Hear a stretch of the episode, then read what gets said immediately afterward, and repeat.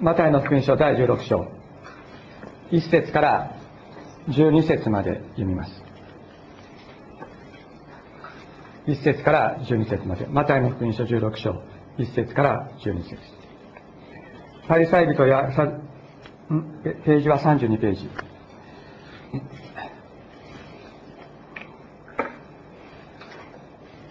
マタイの福音書16章。パリサイ人やサトカイ人たちがみそばに寄ってきてイエスを試そうとして天からの印を見せてくださいと頼んだ。しかしイエスは彼らに答えて言われた。あなた方は夕方には夕焼けだから晴れるというし朝には朝焼けでどんよりしているから今日は荒れ模様だという。そんなによく空模様の見分け方を知っていながらなぜ時の印を見分けることができないのですか？悪い会員の時代は印を求めています。しかしヨナの印の他は印は与えられません。そう言ってイエスは彼らを残して去って行かれた。弟子たちは向こう岸に行ったがパンを持ってくるのを忘れた。イエスは彼らに言われた。パリサイ人やサドカイ人たちのパンダネには注意して気をつけなさい。すると彼らはこれは私たちがパンを持ってこなかったからだと言って議論を始めた。イエスはそれに気づいて言われた。あなた方信仰の薄い人たちパンがないからだなどとなぜ論じ合っているのですか？まだわからないのですか？覚えていないのですか？5つのパンを5000人に分けてあげてなお幾かごを集めましたか？また7つのパンを4000人に分けてあげてなお幾かごを集めましたか？私が言ったのはパンのことなどでないということがどうしてあなた方にはわからないのですか？ただパリサイ人やサドカイ人たちのパンダに気をつけることです。彼らはようやくイエスが気をつけようと言われたのはパンダネのことではなくパリサイ人やサドカイ人たちの教えのことであると、えー、悟った、えー、一昨年の4月からマタイの福音書を学び始めて今日16章に入ります。この16章はマタイの福音書を前半と後半に分ける重要な章であると言われています。それはペテロによってペテロペテロがですねあなたこそ生ける神の子キリストですと告白したその信仰告白とイエス様がご自身が自分は十字架につけられて殺されるんだと、え予告なさった。そのことがこの章に記録されているということ。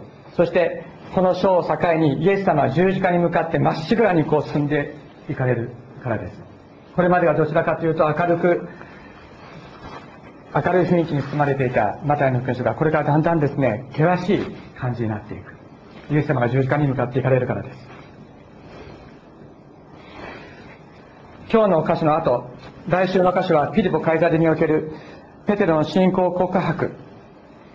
その来週はその信仰告白について学ぶわけですけれどもそれに先立つ今日の箇所っていうのはイエス様を信じることとそれから信じないことの対比が示してある。そのように、え、言われております。その重要なことを教える箇所であります。イエス様は違法人の地であるツドシドンの伝道とそしてイエス様についてきた多くの外国人たちを癒し男だけで4000名と言われる人たちをわずかなパンと魚で本当にお腹いっぱいになるほど養われました。15章の ,15 章の31節にこう書いてあるんですね。彼らはイスラエルの神を崇めたと書いてあります。この外国の人たちこれまで本当の神様を知らなかった人たちがイエス様の伝道と癒しそれを見てああイスラエルの神こそ本当の神だと言って神を崇めたというのです。そういうのが前の章の最後の方に書いてあって今日の箇所はですね今度はイスラエルの宗教的な指導者たちがイスラエルの本当の神様の宮沢がわからないということが書いてあるんです。一方ではイエス様の宮沢を見た外国の人たちがイスラエルの神様を真の神様として崇めるようになりもう一方では神の民と言われるイスラエルの指導者たちにその恵みが閉ざされた。違法人の伝道の後そしてその奇跡の後ですね。パンの奇跡の後イエス様はどうやら一人で外来湖の反対側つまりイスラエルの側にこう来られていたようです。そこにパリサイ人とサドカイ人がやってきてイエス様を試みました。テストしたんです。もともとサドカイ人っていうのは宗教的な、えー職業的な宗教家階級。大祭司査読というのが、えー契約の時代にいましたけれどもその大祭司査読の血を引く者たちって身分的には貴族だったんです。貴族だったんですね。で彼らは死人の復活を信じておらず儀式としての礼拝を行うことにこう安住した人人たちだったんです。儀式として礼拝をさやっていればそれでいいや。だから本当に霊魂の救いであるとかということあんまり、えー重要視しなしなかった人たちです。でそれに対してパリサイ人っていうのは職業的な宗教家ではなくて手手工業ですね。マニファクチャリングですけども手工業を行う中流階級の人たちで立法の研究と立法の解釈などを熱心に行い個人個人が目覚めた生き方をしなければいけないと考えた人たちだったんです。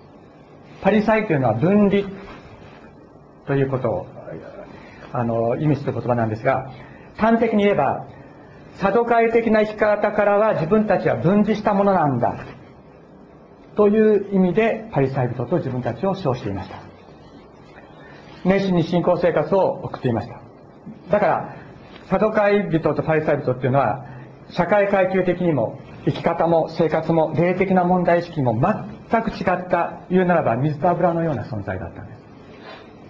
このようにですね犬猿の中とも言うべきパリサイ人とサドカイ人が一緒になってイエス様を試しにやってきました。それはイエス様の選挙活動に対してですね彼ら両方とも危機感を抱くようになったということを意味します。彼らにとってイエス様が共通の敵となりました。共通の敵を倒すために敵同士が結託するということは今の時代にだってどの時代にだってあることです。しかしイエス様の敵となったのはこのパリサイ人とサドカイ人たちだけではありませんでした。当時がイスラエルを支配していたローマの人々ピラトもそうです。またそのピラトの配下にあった軍隊もそうです。そして一度はイエス様を私たちの王と言ってホザナ死を救いたまえと言って大観光を持ってイエス様をエルサレムに迎え入れた。多くの群衆たちの最後にはその男を十字架につけろと言って叫んだのです。さらに弟子の一人であったユダも彼らと結託してイエス様を殺しました。それだけでなくイエス様の弟子たちもイエス様を否定して逃げていく。まさに全ての人に敵視され捨てられたのがイエス様だったそれはイエス様がただ一人他の人とは違ったものを持ってたからです。永遠の命を天の光をイエス様は持ってたからです。天の命で人を生かそうとしました。しかし人は天の命で生か全ての人を生かそうとしたこのイエス様を妬み否定したのです。イエス様の戦いは孤独な戦いでした。今弟子たちと離れてただ一人でこの孤独の戦孤独な戦いを戦っておられる。彼らはパリサイ人やサドカイ人たちはイエス様を試して天からの印を見せてほしいと天からの印を見せようと言いました。どういうことかというとイエス様がイスラエルの救い主であるということの証拠ですね。その証拠を見せろというわけです。何かやってみせろ。そうしたらお前が本当にイスラエルの救い主かどうか我々が判断してやるからというわけです。ここで試すという言葉が使われてますけれどもマタマタイの福音書にはこの前にもう一箇所同じ言葉が使われています。それはイエス様が伝道を始めになる前に悪魔がやってきてイエス様を試した時に使われている言葉です。悪魔は言いました。もしあなたが神の子ならこれはあの前提とする条件をあの使ってますのでもしというよりはむしろあなたは神の子なんだからと言った方が近いかもしれないですね。あなたは神の子なんだからこの石をパンに変えて自分の意思で自分の必要を満たせばいいじゃないですか。あなたは神の子なんだから神殿の一番頂上からふわっと飛び降りて空中浮遊してみんなをあっと驚かせて私こそ救い主神の子と宣言したらいいじゃないですか。試しました。またもしあなたが私をひれ伏して拝むならばこの全世界の富と映画の全てあなたにあげるとイエス様を誘惑するのです。悪魔は神の子である証拠としての技を行うようにイエス様を試しました。今ここでパリサイ人とサドカイ人も同じようにイエス様を試しているのです。もしあなたが本当にイスラエルの救い主であるのならばあなたは私たちに何をしてくれるんですか？彼らには彼らなりの問題意識があったのです。今神の国イスラエルがローマ帝国に支配されている。あなたが神の子イスラエルの救い主ならこの状況をどうしてくれるんですか？というのです。なぜイスラエルが神の民イスラエルが偶像礼拝をする者たちに支配されなきゃいけないんですか？それに対する答えをイスラエルの救い主として与えようというわけです。天下の印を見せようと。全てのイスラエルが納得する技を見せようと。いうわけです。しかしイエス様に対するこのような試みというのはパリサイ人やサドカイ人だけがしてるんじゃないと思います。どうでしょう？私たちも同じようなことを思ってるんじゃないでしょうか。もし神様がいるならもし神がいるならどうして天災や戦争がなくならないんですか？もし神がいるのならどうして社会悪がなくならないのか？どうして不公平がなくならないのか。もし神が愛なのならどうしていつまでも苦しみ苦労する人たちがいるんですか。神が愛なんだったらそこで解決すればいいじゃないですか。神がいないから今こういうことになってるんじゃないですか。と多くの人は言うのですそれは同じなんです。もし神がいるのならばあなたが神の子なんだったらこれ帰ろうよ。という。それはあのパリサイ人サドカイ人も私たちも私たちの時代も全ての時代の人たちが持っている思いではないでしょうか。もし神が愛なのならどうして私はこんなに大変な思いしなきゃいけないんですか？どうして神が愛なのならどうして私は病気になったんですか？どうしてすぐ癒してくれないんですか？と多くの人が言ってるんじゃないでしょうか。これも同じ神様に対する試みイエス様に対する試みの言葉であるのです。それに対してイエス様は答えられるんですね。あなたたちは空の様子を見て天気を判断することができる。それなのにどうしてこの時の印を見分けることができないのか。邪悪な会員の時代は印を求める。しかし預言者ヨナの印の他は印を与えられないとおっしゃいました。実際イエス様はですね自分から私はイスラエルの救い主だとかね私は神の子だとおっしゃったことはないんです。あなたこそ生ける神の子キリストですと言われた時にあなたにその告白を与えられたのは神様だと言ってそれをお認めになりました。また大祭司があなたはあなたこそあなたは生ける神の子キリストかと聞いた時にあなたがそう言ってるんだとイエス様お答えになるのです。むしろイエス様はイエス様が行っていらっしゃる技イエス様と共に到来した神の国の現実を見て自分で判断しなさいとおっしゃっているのです。時代の印というのはイエス様がやってこられて始まった特別な時の印です。目の見えないものが見えるようになり足の不自由なものが歩けるようになり重い皮膚病にかかっている人たちが世に捨てられた人たちが癒され人間の人間としての尊厳を回復している。一度死んだ人が生き返っている。貧しい人たちが福音を聞かされている。これがイエス様がやってこられた時にこの世に与えられた印だったのです。このような印がこの時代に与えられ与えられていた。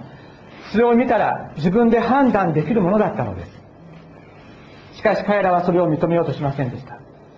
神様に反逆する時代は与えられている印を見てもそれを認めようとしない。神様が与えられ与えておられる恵みを見てもそれを神様の恵みとして受け止めようとしない。恵みと誠に満ちたイエス様を見てもイエス様を神のことを認めようとしないのです。イエス様はおっしゃっているんです。なぜこのような印を見てもわからないのか。もしこれがわからないのであればどんな印を見てもわからないだろう。君たちが納得するような印は与えられないとイエス様おっしゃってだから君たちには印は隠されているのだ与えられるのは、与えられる印は、預言者ヨナの印だけだとおっしゃいました。預言者ヨナの印というのは、イエス様が十字架にかけられて死んで3日目によみがえるという印です。印ですね。ヨナが太陽の中に飲み込まれて3日目にこう吐き出された。と同じように、イエス様も読みに3日間下って3日目によみがえるという印です。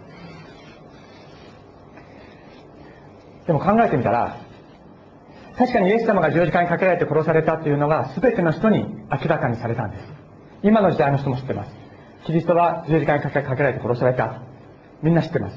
世界性習います。しかし、復活の印の方は、これらのパリサイ人やサトカイ人たちにも実は隠されている。イエス様は弟子たちには復活のお姿を表しになりましたけれども、パリサイ人やサトカイ人には復活の姿をお表しにはならなかったのです。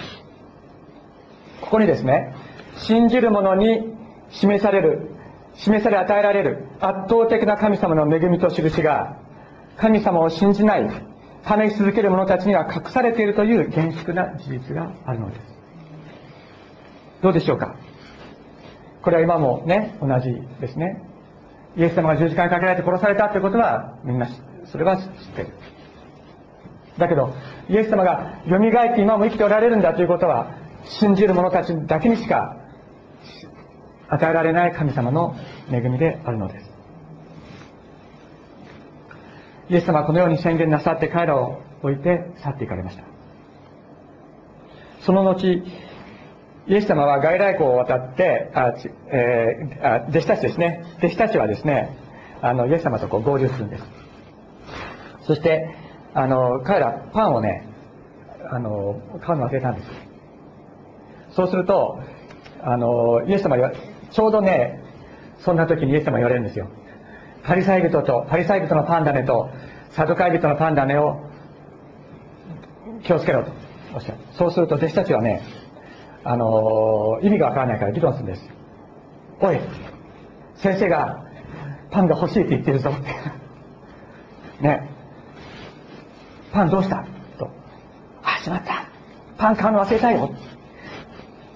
お前がパンを買うの忘れたから、先生がわけのわかんないこと言ってんだよ。こういうふうな、こういうふうな感じだったと思うんですよ。ね。パンがないから先生はなんかちょっと変なこと言ってるよ。ね。それを、そういうお前こそ忘れただろうみたいな、そういうような喧嘩みたいなことがここで起こった。それを、えー、知ってイエス様は言われるんです。パンがないことなどどうでもいいことじゃないかと。そんなこと言ってるんじゃないよ。私は君たちを責めてるんじゃないんだよ。とおっしゃる。さあ思い出してごらん。5000人にパンを分け与えた時、何かごのパンくずを拾い集めたか。4000人にパンをわずかなもので分け与えた時、何かご、何かご拾い集めたか。信じて神様を見上げ、信仰を持って配った時に、溢れるほど、あまりあるほどの祝福が注がれたじゃないか。この天からの印を君たちは見なかったのかとイエス様はおっしゃるのです。ただパリサイ人のパンダネ、サドカイ人のパンダネに気をつけなさい。彼らの思いが少しでもパン生地に入ると、それで生地全体が膨らんでしまう。悪い思いで膨らんでしまう。つまり、彼らの疑いの心、もしあなたが神の子なら、という思い、もし神が愛なのならという思い。それが信仰を失わせるパンダネなんだ。それに気をつけなさい。とイエス様おっしゃった。少し回りくどくなりましたけれどもここでイエス様が教えておられること。それは何かというと天下の印を与えられるか与えられないかっていうようなことではないんです。信じる者に与えられるけれども信じない者には閉ざされる圧倒的な神様の恵みがあるということなんですイエス様は、この圧倒的な恵みを私たち一人一人に注ぎたいと本当に願っておられるんです。だから、疑いや懐疑主義というパンパンダに気をつけなさい。それがあなたの心に入らないように、本当に細心の注意を払いなさいとおっしゃっている。例えばね、こういうことです。私たちは生きていて、事故に遭ったりします。病気になったりします。人からいじめられることもあります。しかしそういう中にあって夜寝る前とかですねあるいは夕食の前に天のお父様、今日一日守ってくださってありがとうございました。辛い時もあなたが共にいてくださいました。と、告白し祈る信仰生活を大切にしなさいとおっしゃっている。こういう時にね、あなたが愛なんだったらなんで私はこんな目に遭うんですか？というような思いが入ってこないように、最新の注意を払わないと、イエス様おっしゃっている。信玄の中にこういう言葉があります。力の限りに張ってあなたの心を見守りなさい。命の泉はそこから湧くと。力の限りに張ってあなたの心を見守れ。命の泉はここから湧くと言います。もちろんね、神様の愛を信じた、それを本当に信じた上でね、その状況の中で神様苦しいです、助けてくださいというのはこれ、OK なんです。そしてそれで、神様の愛を本当に信頼して祈り続け、叫び続け、諦めずに祈り続けることを神様は待っておられるんです。ちょっと開いていただいた方がいいかもしれませんが、エペソビテの手紙の中に次のような言葉があります。一章の17節一章17節エペソビテの手紙一章17節えーと、新海約聖書第3版であれば374ページになります。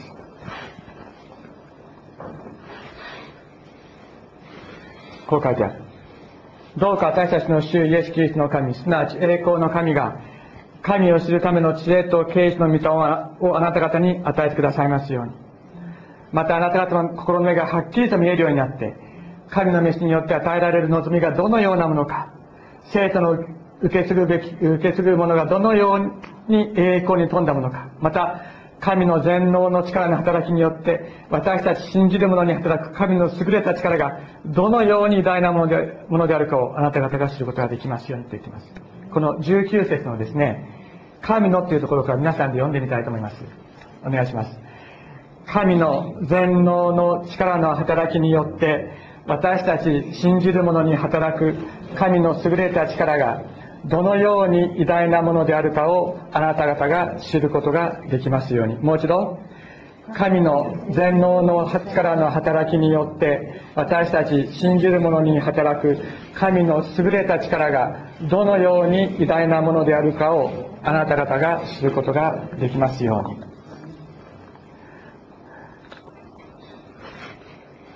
何度も話してますけども、信じる者に働く神の優れた力ということで皆さんに分かち合いたいと思うことがあります。パパニューギアに伝道に行った時のことですけれども、ジャングルスタイにあるアランブラックという人たちのところで、多くの癒しの働きをさせていただいたことがありました。その後、えー、聖書翻訳宣教師たちが作っている町であるウカルンパというところに行きました。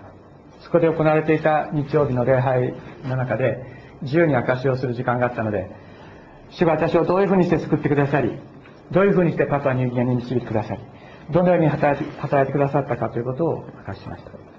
するとその日の午後、一人のニューギニアの若い女性が訪ねてきました。数ヶ月間ずっと具合が悪い。最初はマラリアだろうと言われて、マラリアの治療を受けたけども治らない。次に、えー、チフチフスだと言われて治療を受けたけども悪化するだけでどんどん悪くなっていく。もう私はダメだみたいなこと言ってたで。私は彼女の言葉を聞いていましたけれども、こういうふうに尋ねました。あなたはクリスチャンですね。はい、そうです。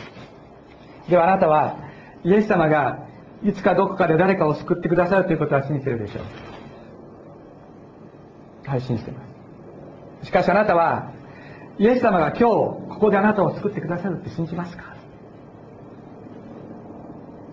で、彼女は少し考えてから答えました。はい、信じます。私はイエス様の皆を呼んで彼女に手を置いて祈りました。私は彼女の癒しを確信して言いました。さあ帰りなさい。あなたはすっかり癒されて明日から仕事に復帰することができるんです。私は彼女に言って彼女を返しました。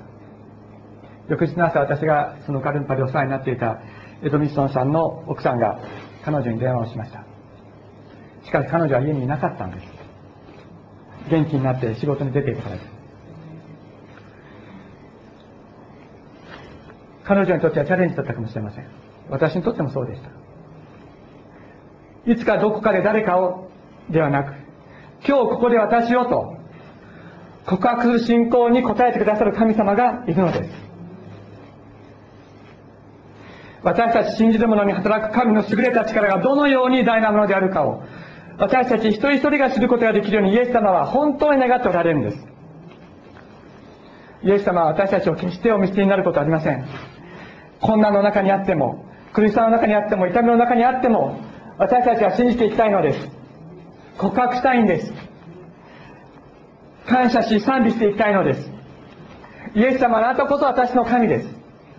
イエス様あなたが私の救い主です。そう告白する勇気がない者たちに勇気を与えてくださる主がおられます。力づけてくださる主がいる。私たちに感謝の心を与え私たちに賛美を与えてくださる主がいるのです。私たちが疑う時さらにその弱さを知ってその疑いを取り去ってくださる主がいる「いさおなき我を」っていう賛美がありますけれどもその中に疑いの波も恐れの嵐もイエス、えー、癒したもイエス沈めたも我身元に行くと歌います。このようにして私たちを癒すために救うために私たちを助けてくださる主がいる。私は信じる者に働く神の優れた力がどんなに大なものであるのか。それを本当に私たちに与えよう知らせよう経験させよう本当に救おうとしておられる主がいる。私たちは本当にこの主に向かって叫んでいきたいと思います。お祈りをしましょう。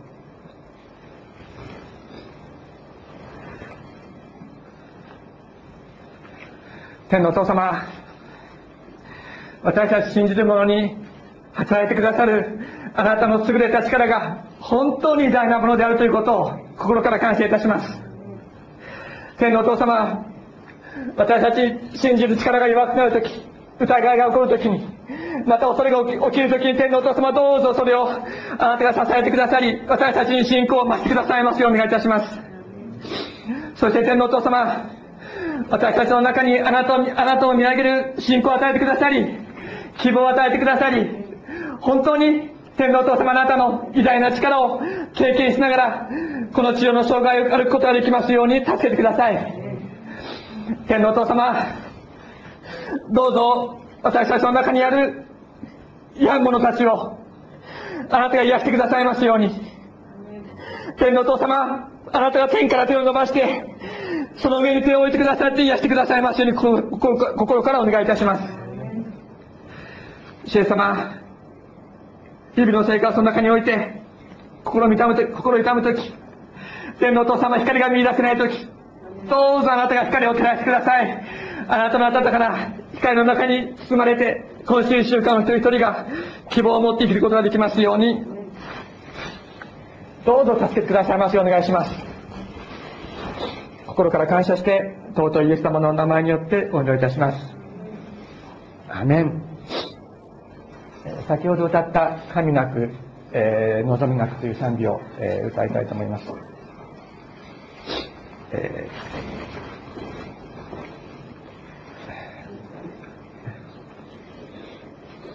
ー、何番だろう。聖歌451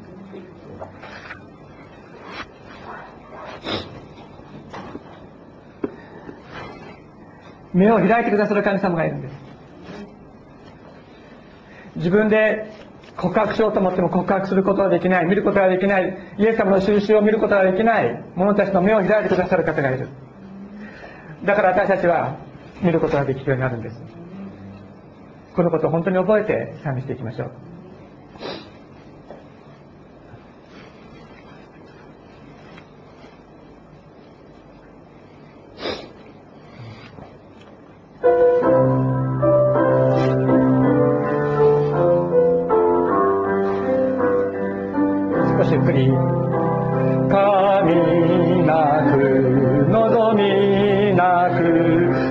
よいしは。